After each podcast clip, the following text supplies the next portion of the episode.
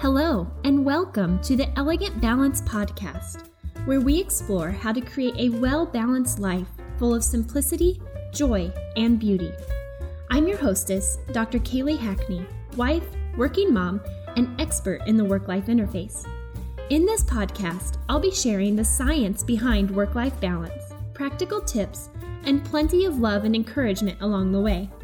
My desire is to inspire women to pursue their elegant balance. I'm so excited that you're here. Let's get started. Hello, everyone. I am so excited to be here today. I have been wanting to record a podcast for a really long time. And so I'm just really excited to sit down and finally do this. Um, it's basically a dream come true. So here we go. Um, today, what I want to talk about is pursuing an elegant balance. Do you ever feel like you are being pulled in a thousand different directions? Do you ever feel like the demands are constantly piling up on top of you? There's things like working on those projects that need to be completed, spending quality time with your spouse, helping your kids with their homework, taking them to play dates, potty training them, and in general, just trying to keep them alive. Also, we need to try and stay in touch with our friends. We need to love them and support them.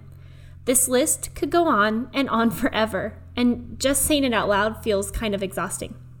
But the reality of starring in these multiple roles that we have as women, such as employees and mothers and spouses and friends, is that truly engaging in each of these roles is going to place demands on our time and on our energy. The problem with this is that we only have so much time and energy to give.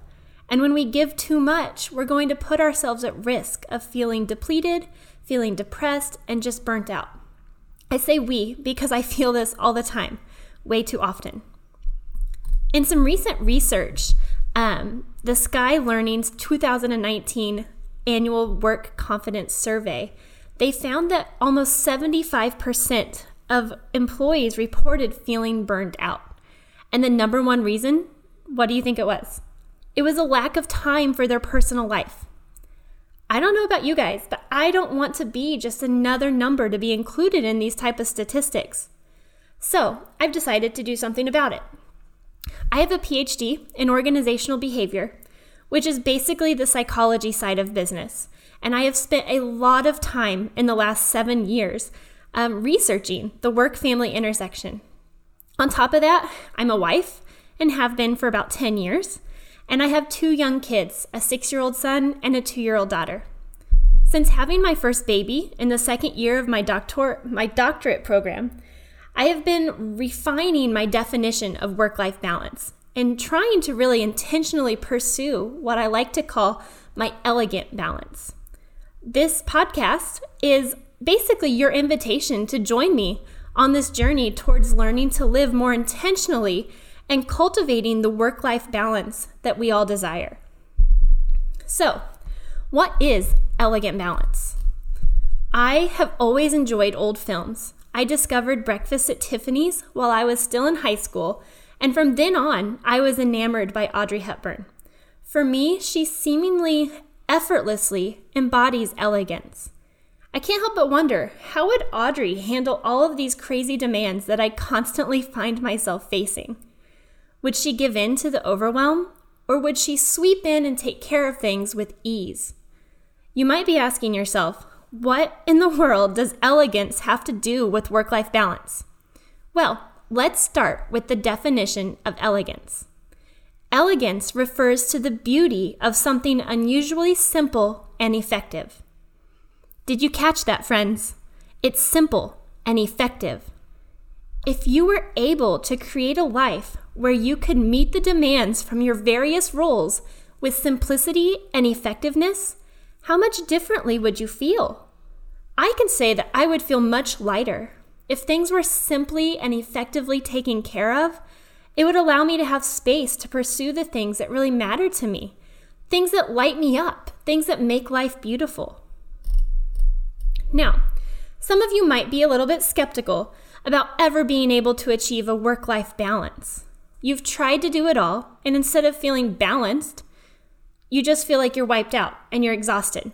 So let me explain what I mean when I refer to work life balance.